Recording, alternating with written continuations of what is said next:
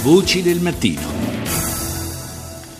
Parliamo adesso di vaccini, lo facciamo con due ospiti. La prima è la Presidente del Coordinamento Nazionale Danneggiati da Vaccino, Nadia Gatti. Buongiorno. Buongiorno a voi. Un tema questo che in questi ultimi anni eh, ha diviso molto, eh, si è avuta un po' l'impressione a tratti che, che sia diventato una, quasi una eh, guerra di religione. Eh, c'è da dire però che eh, eh, le, le, posizioni sono abbastanza nette. Vorrei, siamo qui per cercare di capire, di capire meglio e di far capire. per esempio, voi siete contrari ai vaccini in assoluto? Oppure sospettate soltanto che eh, ci sia un eccesso di utilizzo della, delle vaccinazioni? La seconda ipotesi, scusi, è quella corretta. Noi in realtà non siamo ideologicamente contro i vaccini, siamo contro il modo di vaccinare che c'è in questo momento, ovvero mh, mm, il non controllo di quello che viene effettuato. Se una vaccinazione serve, deve essere fatta, ma deve essere fatta in modo corretto i bambini vanno eh, controllati prima della vaccinazione, purtroppo ad oggi non capita, non sempre comunque. In ogni caso sono troppe le vaccinazioni e noi chiedevamo che ne venisse fatto uno per volta di vaccini mm. per vedere la tollerabilità, anche perché parliamo di bambini di tre mesi, quindi certo. piccoli, noi non sappiamo se possono avere delle reazioni avverse alla somministrazione del vaccino, se possono essere allergici a qualche cosa o se possono avere delle patologie che ne sconsigliano l'uso, cosa che è scritta anche nei bugiardini. Eh, sì, perché insomma ci sono alcuni, alcuni vaccini vengono, eh, vengono somministrati, pensiamo all'esavalente, insomma lo dice la parola stessa, eh, sono eh, quindi blocchi di, di, vaccinazioni che in effetti mh, tutte insieme, almeno eh, ragionando così eh, a lume di naso, diciamo, con un pizzico di logica, possono, questa, questa concomitanza può aumentare il fattore di rischio. Può aumentare il fattore di rischio, ma soprattutto può latentizzare alcune patologie che magari sono latenti, di cui noi non conosciamo l'esistenza perché eh, previo avere una palla di vetro. Purtroppo nessuno sa qual è la condizione clinica e fisica di un bambino di tre mesi o di due mesi e mezzo. E soprattutto non sono più sei, le vaccinazioni che andiamo a raccomandare in questo momento sono più di otto. Mm perché oltre all'esavalente eh, raccomandiamo il meningococco, lo pneumococco, eh, raccomandiamo l'antinfluenzale in molti casi, eh, ci sono varie vaccinazioni, il problema fondamentale è che stiamo parlando di un bambino molto piccolo, di cui non conosciamo nulla, non conosciamo comunque le reazioni. Io non sono medico e non mi addentro in questo, però come Presidente del coordinamento, tanti anni in prima linea purtroppo eh, sulla difesa dei diritti di chi i danni li ha subiti, perché purtroppo nonostante dicano che non è vero, i danni ci sono, sono più di 700 i casi riconosciuti dal Ministero della Salute e purtroppo devo dire, ahimè, sono tutti danni permanenti, ma molti sono danni mortali. Mm. E non è detto che il decesso avvenga subito dopo la somministrazione, come si può pensare, a volte passano anni prima che questo accada. È una morte molto lenta, cui, ma questo non per sconsigliare, eh, attenzione, non per mettere paura, ma per togliere questo alone di ehm, possiamo portare i bambini a casa tranquillamente perché tanto poi li abbiamo lì e al massimo li guardiamo crescere come qualcuno ci ha detto con qualche difettino. Non è proprio così. Cioè io questo me lo sento dire di cuore perché purtroppo noi abbiamo bambini cerebrolesi che ormai sono diventati adulti, mm. abbiamo bambini paralizzati, abbiamo bambini che sono deceduti. Questo mm, me lo sono sentita di dire per il rispetto delle famiglie, famiglie che sono anni e anni e anni che convivono con questo problema di cui nessuno si è mai occupato, perché se tu prevedi una vaccinazione, la prevedi obbligatoria ma anche facoltativa o raccomandata, e sai che come tutti i farmaci può avere effetti collaterali, la cosa di cui ti devi occupare poi è di seguire il caso in cui eh, occorresse il danno.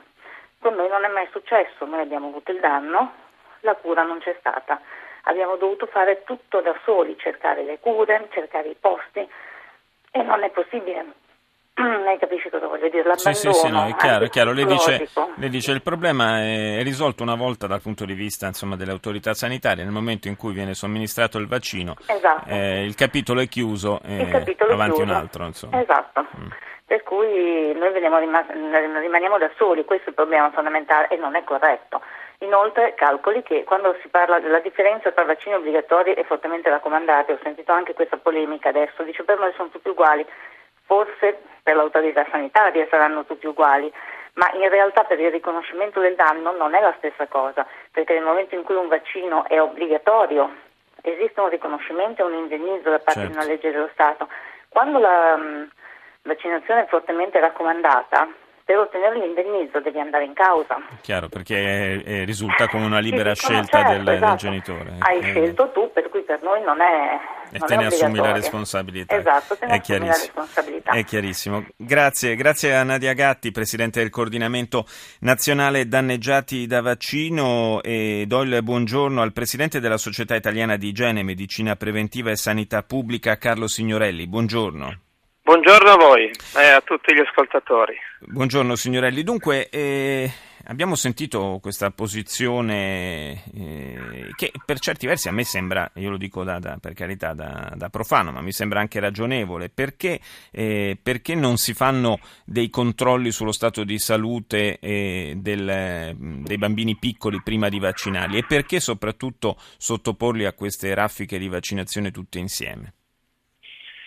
Ma guardi, io ho sentito solo l'ultimo, l'ultimo, pezzo di questa intervista e mi pare che ci siano delle inesattezze e non più tardi di ieri una statistica ufficiale dell'Istituto Superiore di Sanità eh, eh, portava eh, come dati 19 milioni di dosi somministrati, eh, nessun decesso e, e 4 casi di reazioni allergiche peraltro eh, risolte. Quindi io credo eh, che bisogna portare eh, dati scientifici, intendiamoci con ciò, non diciamo che non ci sono dei rischi, non diciamo che i vaccini eh, eh, non possono avere degli effetti, noi naturalmente mettiamo sul piatto della bilancia quelli che possono essere i danni da malattia a quelli che possono essere gli effetti molto minori e molto più rari delle vaccinazioni che comunque in qualche caso sono un prezzo da pagare per una protezione per evitare certe malattie, però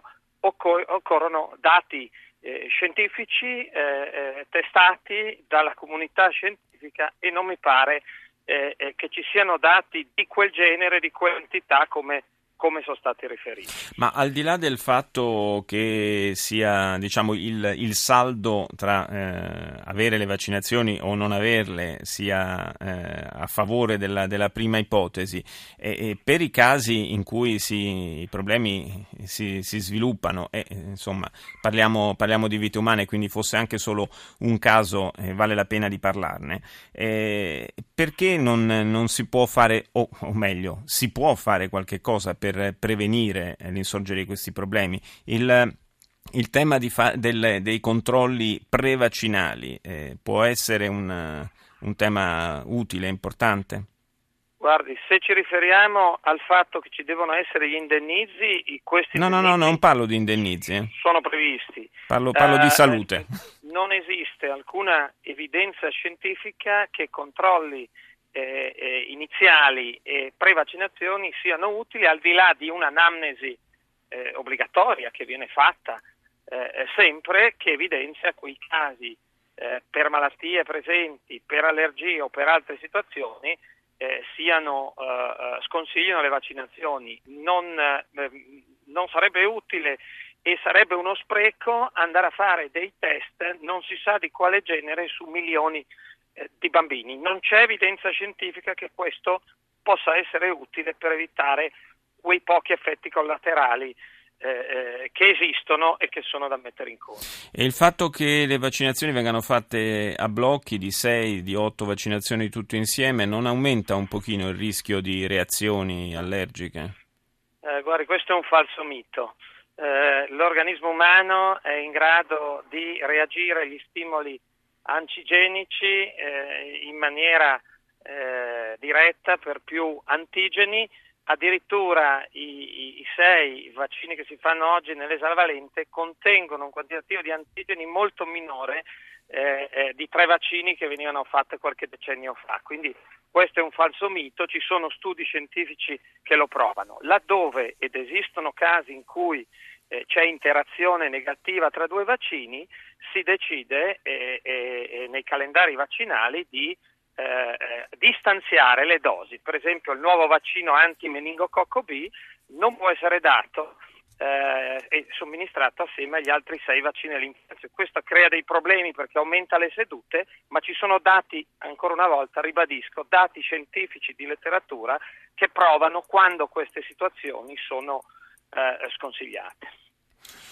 E per quanto riguarda il fatto che io appartengo ormai a una generazione che le vaccinazioni insomma, le, faceva, le faceva, faceva, quelle obbligatorie, c'erano sostanzialmente solo quelle obbligatorie, e, però noi non ci vaccinavamo ad esempio contro le malattie esantematiche, perché oggi si fa?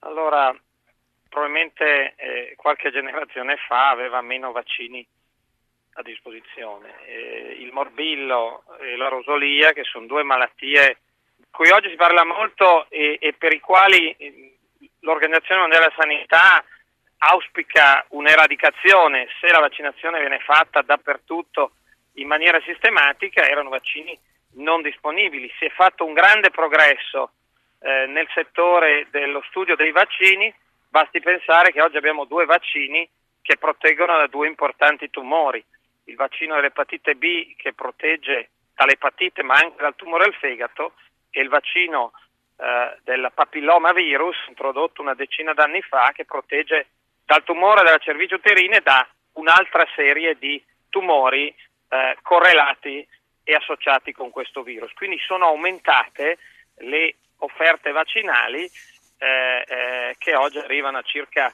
una quindicina di vaccini consigliati nell'infanzia più alcuni vaccini consigliati nell'età adulta e negli anziani che sono, attenzione, fasce deboli eh, per i quali i vaccini proteggono da malattie a volte anche con esito, con esito, fatale. Ma queste vaccinazioni che facciamo fare ai nostri figli in eh, tenerissima età, eh, gli consentono, gli garantiscono una copertura per quanto tempo? Per tutta la vita o poi eh, a un certo punto la copertura non c'è più? Per alcuni vaccini le coperture sono durature, per altri vaccini, come il caso del tetano e della disterite, occorrerebbero dei richiami ogni 10-15 anni. Purtroppo non vengono fatti e noi siamo costretti, eh, quando c'è un ferito in un pronto soccorso, a somministrare le immunoglobuline perché purtroppo questo non viene fatto. Direi che mentre c'è una grande attenzione alle vaccinazioni nell'infanzia, pur con i dibattiti e diversi punti di vista, ancora per gli adulti e per gli anziani non è maturata l'idea che ci possono essere vaccini utili, efficaci. Uno assolutamente poco conosciuto è un nuovo vaccino contro lo zoster, il cosiddetto fuoco di Sant'Antonio, molta parte della popolazione non sa ancora. No, in effetti, in effetti no, in effetti no, ne potremo magari parlare in una prossima occasione. Grazie a Carlo Signorelli, la linea va al GR1 con Luana Cremasco, noi ci sentiamo domani.